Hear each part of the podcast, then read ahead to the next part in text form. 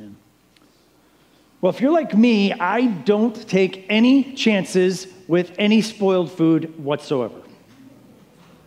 Like, if the thing on the, the turkey from Acme says it expired today, no chance. That thing's going right in the garbage. If I've got one of those little containers of blueberries, and I've got a couple that look sus and they're slimy, and then they got some, some things on it, I'm not picking out all the ones that I, I think are good. The whole thing's going to get pitched.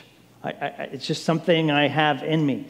Drives my wife crazy, one of the many things. In my mind, the whole thing is contaminated and unable to be salvaged. Now, I know that was a humorous example, but take a giant transitional leap with me. And how does God look at humanity? And we know beyond a shadow of a doubt that we are sinners, that we have all, every single one of us, fallen short of God and His glory. And the Bible tells us from cover to cover that we have all experienced it in our own lives. We're all sinners by nature and by choice. So, does God then throw away all of humanity because all of us have been spoiled by sin? And the answer is by no means. Or where Paul will start today, does God throw away all of Israel because they, by and large, have turned their back on God? And once again, the answer is by no means. God saves some, God saves a remnant and that is all by his grace. So if you're not there already, head over to Romans 11. Last week we finished up in chapter 10, taking a look at the nature of the gospel. Recall we said that the gospel is a message to be proclaimed to all, a command to be obeyed through belief, and an offer to be accepted without excuse. And, church, God has entrusted us with the message of this precious gospel. He gave it to us in His Word. It's been preserved throughout the centuries, and we are responsible for this gospel to proclaim it, to obey it, and to get it right. And at the risk of throwing around some really important words without defining them, we always need to just stop and make sure everybody understands the gospel. The gospel literally means good news. And the gospel is then the good news of what God has done through his Son to save sinners like us. And for the first few chapters of Romans, Paul has been lamenting that his fellow Jews have rejected the gospel. They have rejected Jesus as the Messiah. They have continued to try to substitute their own efforts, their own works, their own law obedience in order to be declared righteous before God. And Paul gives us a bit of a transitional passage this week, summarizing once again that this is the way that it ultimately has to work in all people, but using the Jewish nation as a case study a small remnant will believe, but the rest will not and refuse. And let's look at this remnant. Romans 11, starting in verse 1. Paul says, I ask then, has God rejected his people? By no means. For I myself am an Israelite, a descendant of Abraham, a member of the tribe of Benjamin. God has not rejected his people whom he foreknew. Do you not know that the scripture says of Elijah? How he appeals to God against Israel. Lord, they've killed your prophets, they've demolished your altars, and I alone am left, and they seek my life. But what is God's reply to him? I've kept for myself 7,000 men who've not bowed the knee to Baal. So, so too, at the present time, there is a remnant chosen by grace. But if it is by grace, it is no longer on the basis of works. Otherwise, grace would no longer be grace. We pause there. Paul, the master of anticipating objections, he's been doing this all along as we've been going through Romans. He knows, he anticipates an objection, and then he answers it in this letter.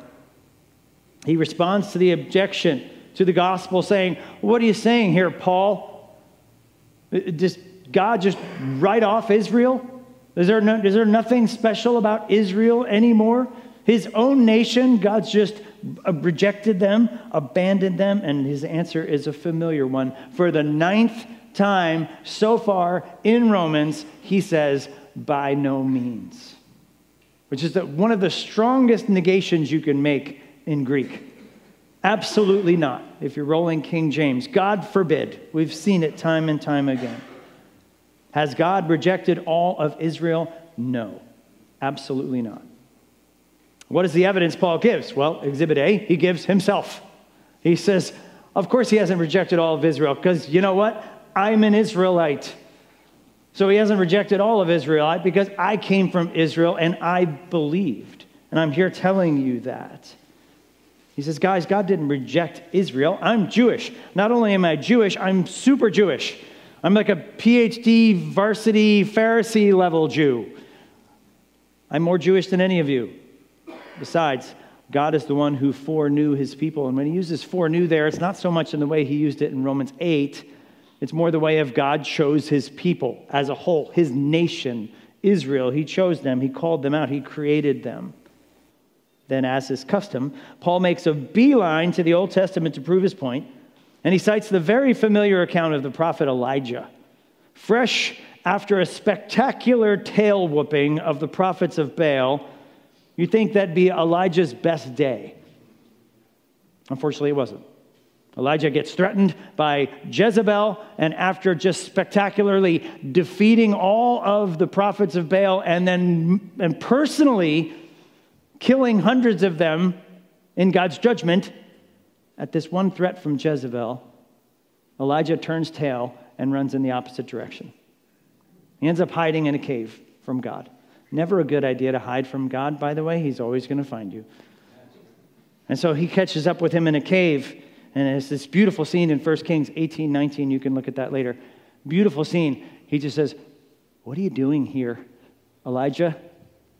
What are you doing here? And he repeats this, this mantra over and over again, which just, just kind of doesn't make any sense. He says, he says, What are you doing here? And he says, My name is Inigo Montoya. You killed my father. No, he doesn't say that. Some of you will get that later if you didn't laugh, okay? I just could not resist that. I apologize. I repent from that. Please don't at me. But that's literally what it's like. He just doesn't make any sense. He just keeps saying this over and over again. He's like, God, they killed all your prophets. They're after me. I'm the only one left, and they're going to kill me too. And Paul interprets the Old Testament as applies to their context, and he says, This is the same way it works today. God's chosen a remnant from the Jews, chosen by Greece, not on the basis of any merit from anyone or any works of them, because just because of grace. Because what was God's answer to Elijah? Paul said it. He basically says, Elijah, chill out. Stop. Okay? Stop with the mantra. I have a remnant. I've, I have got guys that have not bowed the knees to Baal. They're still faithful to me. And that's how it still works today. And he says, it's all grace. If it was on the basis of anything else, it wouldn't be grace. But it's on the basis of me, so guess what? It's grace. It's all grace. Grace is getting something much better than we deserve. In this case, salvation is all by God's grace. Out of the many who reject God, God saves some, and that's all His grace.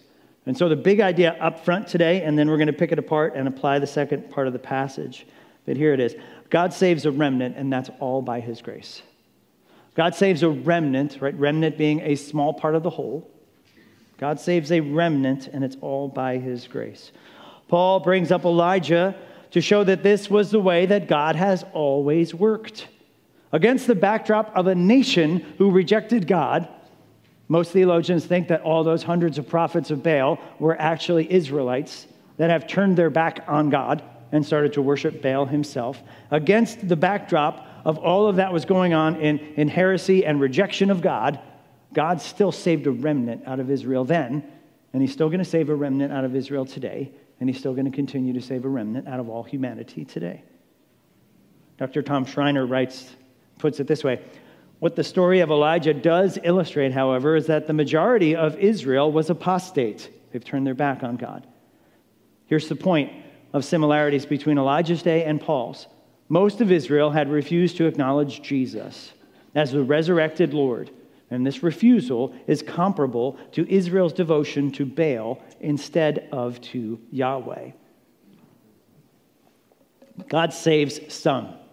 He saves a remnant from the larger whole. This is the way God works with his people. And starting with Israel, as we saw in chapter 9, verse 27, though the number of the sons of Israel be as the sand of the sea, only a remnant will be saved. Last week we saw in chapter 10, verse 21, that God is still holding out his hand all day to a disobedient and stubborn and defiant people for salvation. This is the way it works today, church.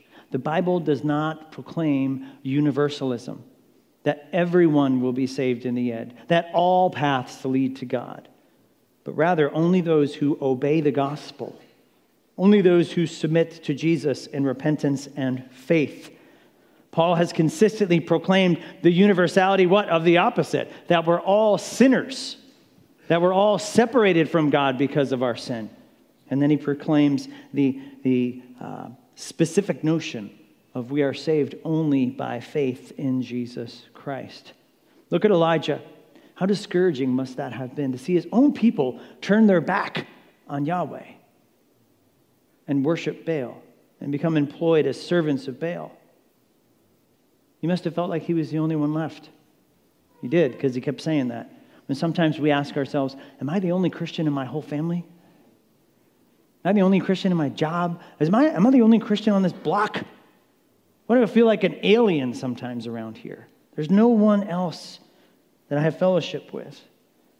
And take encouragement. God had a remnant for Elijah, and the remnant is alive and well for us too. I think the better question for us, church, is this since we are his remnant, are we being faithful? Do people see that we have a different king? that we obey a different law. And here's a related application question Are we faithful to love each other within our remnant? Do we have the brotherly and sisterly affection for each other? Coming to church and being with our brothers and sisters in Christ should feel like an oasis in the middle of a desert when we're going all week long in the world. Does it feel like that? And maybe one more application question do we personally feel like the recipients of God's grace? Do we feel like, yeah, I'm, I'm part of the remnant? He picked me out from, from all of the sinful backdrop of humanity, and He lavished His grace on me. And that was nothing I did of my own volition, that was what God did for me. It's all through grace because the reality of the situation is, guys, He didn't have to. He didn't have to. He didn't have to save anyone. And that's where Paul goes next and quotes more Old Testament scripture to prove that. Look at verse 7. He says, What then? Israel failed to obtain what it was seeking. The elect obtained it, but the rest were hardened.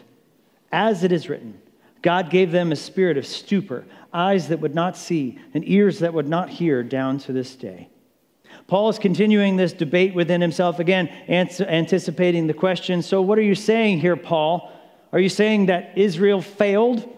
That they didn't obtain what they were seeking? Are you saying that no one in Israel can be right with God? Well, well, what was Israel seeking? Israel was seeking the same thing, really, all of humanity is seeking, is to be right with God. How? It's the age, age old question, the most important question that every human being has to face is how do we, as sinners separated from God, how can we possibly be right with a holy God when we know sure well that we are sinners? Israel missed it. Well, most of Israel missed it, and they're still missing it. They are trying to substitute their own way of being declared innocent or righteous, that is, disobe- or rather, obedience to the law. Paul covered this already in chapter 9, starting in verse 30. Again, another anticipatory question. What shall we say then? That the Gentiles who do not pursue righteousness have attained it, that is, a righteousness that is by faith. But Israel, who pursued a law that would lead to righteousness, did not succeed in reaching the law. Why? because they did not pursue it by faith, but as if it were based on works. They have stumbled over the stumbling stone. That's what Paul says. He's already said that already. Yeah, they didn't obtain it because they weren't going about it the right way. They were trying to obey the law. I've given them the one and only way for all of humanity to be saved is faith in Jesus Christ. But yet they still continue to cling to making their own way of righteousness, which is obeying the law. And so, yes, they failed to obtain it.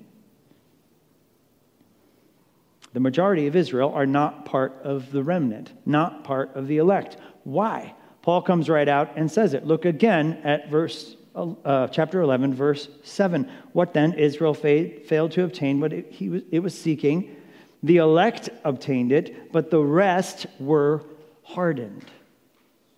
If you read your Bible honestly, you can never walk away with universalism. It, it's, it's literally impossible because there's no universalism in this Bible, but yet that's the backdrop of what our culture says, is that there's many ways to God. In the end, everybody is saved. In the end, everybody finds their way to heaven, right? We see that sometimes in funerals, right? When people are trying to come to grips with the, the loss of a loved one or whatever. And they say, well, he's in a better place or she's in a better place. And we try and kind of staple that on at the end there. The Bible doesn't talk about universalism. There's a very specific way that we receive forgiveness, reconciliation, and eternal life. It is only through repentance and faith in Jesus Christ. What Paul is saying is that he saves some, not all. He saves some. He saves the remnant. He saves the elect. The elect obtain righteousness, salvation. Why? Because they see the way that God has provided it for them through faith in Jesus Christ. The elect get that. The remnant gets that. Those that are not elect do not. They don't understand it. They don't have ears to hear. They don't have that those eyes to see, meaning they won't get it. They can't get it. They don't have the heart to understand. They don't have the eyes to see, they don't have the ears to hear. And then he quotes a few Old Testament passages. As a matter of fact, he quotes not one, not two, but three Old Testament passages to back all this up. It's rather significant that he quotes the passages that he quotes because he quotes one from every section of the Jewish canon, the Old Testament. He quotes one from each of the main groups of Israel, of Old Testament itself, rather, one from the prophets, one from the law, and one from the writings. First up, he quotes the prophets. Specifically, he quotes one from Isaiah. And so, in the context of Isaiah, in this part where he's quoting from, the prophet is foretelling that the Babylonian army will one day come in, surround Jerusalem, cut it off in a siege before they invade, conquer, and exile them as part of God's judgment on them for rejecting him. And this is all part of God's plan. Does Israel understand the warnings of Isaiah? Nope. They don't. They reject the warnings of Isaiah. And that's what Paul calls as one of his evidences. Isaiah 29, just to read it in context here. Isaiah 29, verses 9 and 10. The prophet says, Astonish yourselves and be astonished.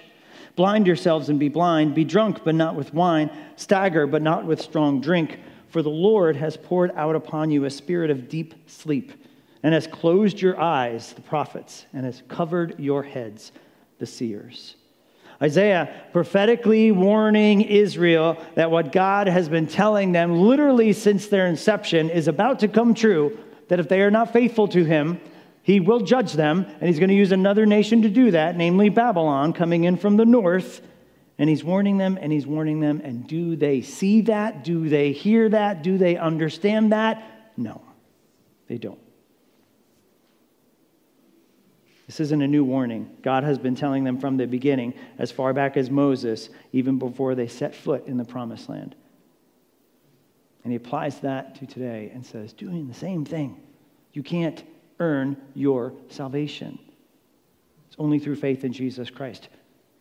Do those not in the remnant, do those non elect have the ears to hear that? No, they don't. Let's head over to Deuteronomy for the next section. So he's quoted the prophets, now he's going to quote the law.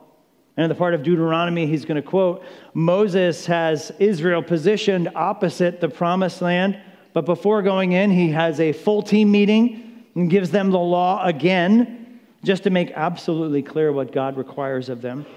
Deuteronomy 28 he explains in exact detail the blessings for obedience and the curses for disobedience. If you skim through Deuteronomy 28 over lunch or wherever, you would note that the curses section is about three times longer than the blessings section. And then we get to Deuteronomy chapter 29. Moses reminds them of some of the things that they have seen God do, how he's led them in the wilderness through the trials through the tribulations, the great miracles and wonders that they've seen with their own eyes, yet they don't Get it. Deuteronomy 29, starting in verse 2, in context. And Moses summoned all of Israel and said to them, You've seen all that the Lord did before your eyes in the land of Egypt, and to Pharaoh, and to all his servants, and to the land, the great trials that your eyes saw, the signs and those great wonders. But to this day, the Lord has not given you a heart to understand, or eyes to see, or ears to hear. Moses is like, Guys, look, look at all that God has done for you already. Let that be the motivation for you to be faithful to him. And when you enter the promised land, be faithful to him because as of what as of yet you're not too faithful to him. And so when you get there, be faithful. Remember who God is. And may God give you the heart to understand and the eyes to see and the ears to hear the truth. Did they? No. They were still asleep. This, this is why we get to the essence of, of grace. This is why it's not up to us, it's up to God. Because can we give ourselves ears to hear? No. Can we give ourselves eyes to see? No. Can we give ourselves a heart to understand? No. But who can? God. God, the Holy Spirit, gives us those things. We can't give them ourselves. If we jump back to Romans 11, we'll see how Paul ties these pieces together. Look at Romans 11 in verse 8. As it is written, he combines those verses in Isaiah and Deuteronomy. God gave them a spirit of stupor, eyes that would not see, ears that would not hear, down to this very day. Paul answers his own question. He loves doing that. Did Israel obtain the righteousness with God that they were looking for? No. They had eyes that wouldn't see, they had ears that wouldn't hear. They were like a drunk who doesn't understand things clearly. And it's still like this today, he says. Guys, this is why we can't take the prophecies that all of the YouTube nut wackadoodle doos are going on and on and on about right now, because they can't. Israel, ah, they're going crazy. That's why you can't take the, the prophecies about Israel in the Bible and apply them to Israel today. Not the same Israel. One was in a covenant with God, which was then broken by them fulfilled by Jesus Christ and is now available through faith in Jesus Christ. And so you have to be very, very careful about applying prophecies that God made to, to his nation in covenant with him today. It is not the same Israel, it's not the same covenant. Old covenant Israel is gone because the old covenant has been fulfilled in Jesus Christ. Does that mean that God is completely done with Israel as a whole? No. But in a sense, thank the Lord, He's not done with any of us. He's not done with any nation.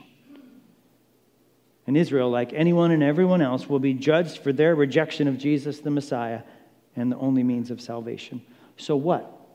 Judgment is still coming. And that's where Paul goes next. Paul completes this uh, trifecta of Old Testament support here.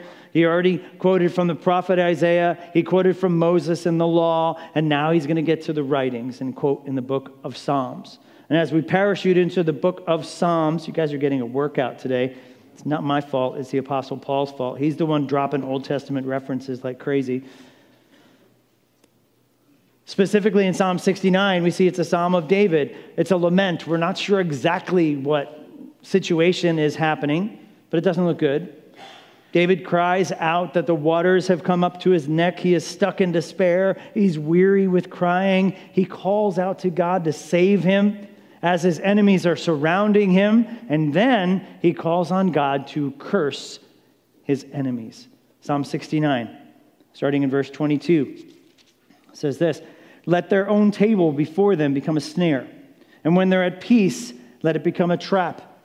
Let their eyes be darkened so that they cannot see, and make their loins tremble continually.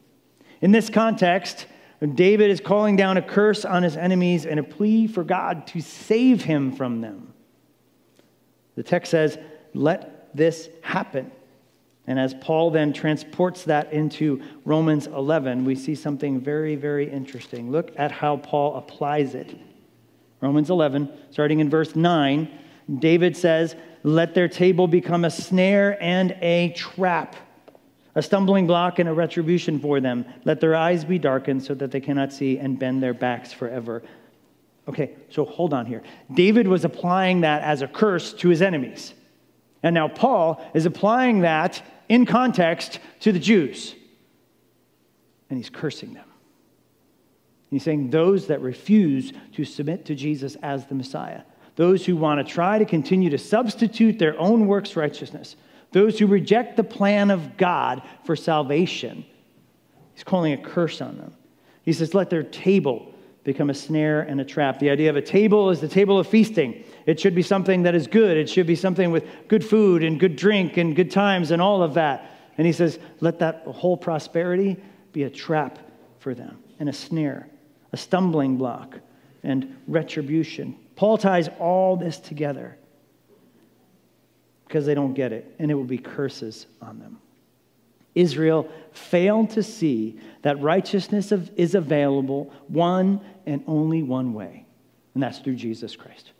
Not their heritage, not their feasting tables, not their festivals, not their sacrifices, not their family line, not their obedience to the law, nothing of their own merit, because otherwise it wouldn't be grace. They didn't have ears to hear the truth of that or eyes to see it, and because of that, they will be judged. It was their sin and their rebellion that blinded them to the truth of the gospel. And that's the way it was supposed to work. Paul said, in effect, the elect obtained it, but the rest were hardened. Hardened to what? The grace of God to save the remnant through faith. Are they responsible for their sin and their rejection? You better believe it, they are. And who left them in their sin? God allowed it in his sovereignty, and he will judge those who reject him. So here's, here's kind of the, the point that I want to pull together in this second part. Our sin blinds us to God's grace, and God leaves some in their sin as judgment. Our sin blinds us. It's one that causes us not to be able to see clearly, not to be able to hear, not to be able to understand. And God leaves some in their sin as judgment. That's what he's doing with Israel. That's what Paul's saying. He's leaving those that are not in the remnant in their sin, where they're not going to be able to understand, as judgment, the curse called down on them. This is so important that we understand how this works. In context, this is about Israel.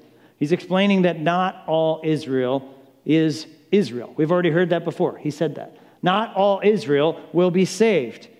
It appears that most won't.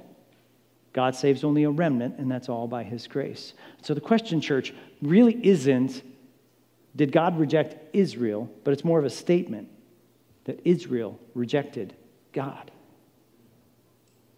And does he throw the whole nation out because of that? No. In his grace, his jaw dropping grace, he chooses to save some. It's not that God picks and chooses out of Israel so much, or even out of us, who goes to heaven and who goes to hell, and that's an unfortunate oversimplification of a very complex doctrine. And we need to admit at some point and just tap out. I don't know how that works, but that's what this says. I'm not God. But we know that God doesn't save everybody. We know that only some will come to know God. And we've got to say that God knows who those are. If we say God is sovereign, and we throw that term around a lot, if we say God is servant, sovereign, that means he's sovereign over every single aspect of his creation, including salvation. If you're in Christ today, he orchestrated every single event in your life to be in Christ. He was never surprised when you bowed your knee and submitted to him as Savior and Lord. If he ever should have been surprised, it probably would have been with me. Really? That guy? Wow but he orchestrated every single thing in my life for him to come, for me to come to him. Fact, we are sinners. Also, fact, God saves a remnant by grace. What about the rest? Paul says they're hardened. Our word for hardened can be used as a medical term. It's a thickening of bones when they heal together after maybe be, being broken, or a swelling it means to make something impervious or insensitive or maybe calloused. Isaiah uses it elsewhere to say that people's hearts have grown fat. Doesn't mean a medical condition. It means they're delighting in the things of this world. They're all about pleasure. They're all about making themselves joyful. It makes people dull to the truth of the gospel. And in Greek, our passage, Paul uses this word of being hardened in the passive sense, meaning that people don't harden their own hearts. Their hearts are already hardened. And the inevitable conclusion from this passage is that their hearts are hardened. Why? By their own sin. That's why they don't have eyes to see and ears to hear, because their, heart, their eyes and their ears are sinful and their hearts are calloused. And God allows that to happen. He leaves them in their sin. It's the famous conundrum in Exodus with Pharaoh. Did God harden Pharaoh's heart, or did Pharaoh harden his own heart against God? If you read it, it'll drive you batty because it says both. It alternates in between. And so, answer do we harden our hearts through the sinfulness that we have in ourselves? Yes. Does God allow that to happen? Yes. Because He's sovereign over all things. That's why He saves some, which is a remnant, out of complete and total grace. Do we have the ability to open our own eyes? Do we have the ability to open our own ears, to give us the heart to receive the message? No. And this is too where we have to bring it back to the concept of our own wills. Our hearts are hardened to God because we love our sin. People don't turn to Christ because they don't want to turn to Christ. No one goes to hell that wants to turn to Christ. It's not like somebody saying, No, I really wanted to believe in you. Why are you sending me to hell? If they really wanted to believe in him, they would. But their own sin and their own stubborn wills stop them from doing that. And God's aware of that. But anyone who calls in the name of the Lord Jesus Christ will be saved. And we proclaim that from the rooftops. Paul's saying that the elect will call on Christ, on Christ, but the rest, they won't. They have a hardened heart. Another way to think about this is that everyone has sinned and fall short of the glory of God. We all enter this world sinful and guilty and on our way to hell. The fact that God saves a single person is a miracle of grace. That's what we've got to realize. The whole backdrop of humanity is sinful. The fact that in His grace, He would, he would step into time and space and at great personal cost to himself, sacrifice his son on the cross in order to save some is mind blowing. Would we do that? Everybody turn their backs on us? Would we save those who are our enemies? Of course not. But that's the jaw dropping grace of Christ. But God, looking at all humanity, and instead of writing us all off because we've all turned away from Him in our own way, instead of just blowing this place up because He could have and should have, instead of spiting us each and every day, we stand and breathe His air and shake our fists at Him in His divine providence and constant grace. Instead of cutting us off from all that, He saves some. And we are right back to where we started. God saves a remnant and it is all by His grace. So, where does this leave us? A few things to think about in application here as, as we land this plane. First, church, prayer. We pray. We pray for the salvation of those around us who have not yet submitted to Christ. In the words of one famous theologian, we pray for God to save the elect and elect some more. That's what we want God to do. We pray for God's kingdom to come and everyone who is supposed to be in it, be in it and gathered into it. The Westminster Larger Confession 191 says it this way the second petition, he's talking about the Lord's Prayer, Thy kingdom come. We pray this way acknowledging ourselves and all mankind to be by nature under the dominion of sin and Satan, we pray that the kingdom of sin and Satan may be destroyed, that the gospel propagated throughout the world. Watch this that the Jews called and that the fullness of the Gentiles will be brought in. That's the way we pray. Did you catch that? We pray along with chapter 11 in Romans that way. That's the fullness of God's remnant to be brought in. God will lose none of whom are supposed to be in that remnant. He won't. It's impossible for him to do that. Specifically today, church, we need to be praying for Israel. We need to be praying that the Jews would repent and turn to Christ in faith. That's the only way to peace in the Middle East. Now, I'm not saying we don't pursue peace now. Yes, we don't want people killing each other. Means of peace, that's fine. But the only true peace is going to be when hearts are transformed by the gospel of Jesus Christ on both sides. And so you better believe we were praying for everyone for what? For their eyes to be opened, for their ears to be unstopped, for their hearts to be sensitive to the gospel. That's how we need to be praying for the situation in Israel. Do you think that God's remnant includes some from Israel? Yes, a lot of them.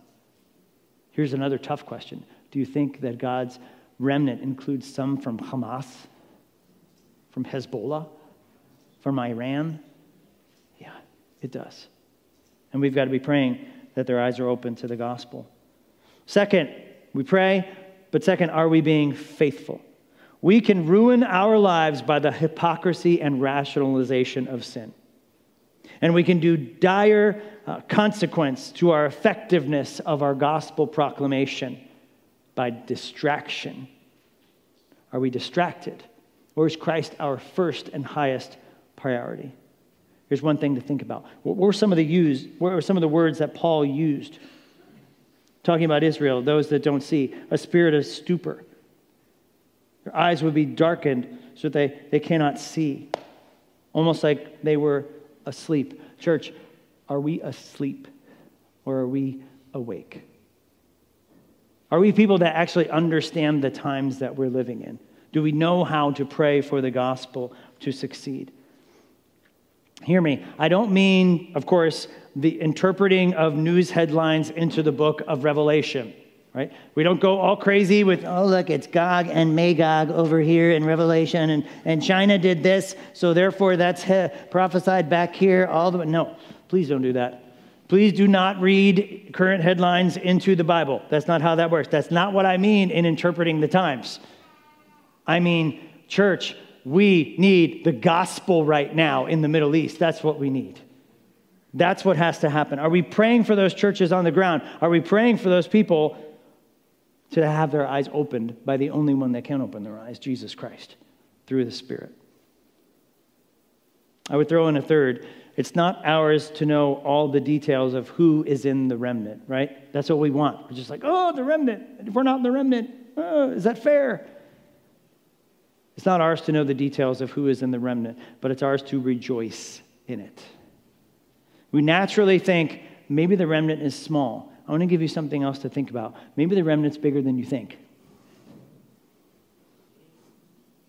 Maybe the remnant's bigger than you think. Maybe God's doing a work right here, right now, in this, in this stage of world history that is about to blow the gospel wide open. Maybe the remnant's bigger than you think. The Bible tells us why that God is a God of mercy and grace.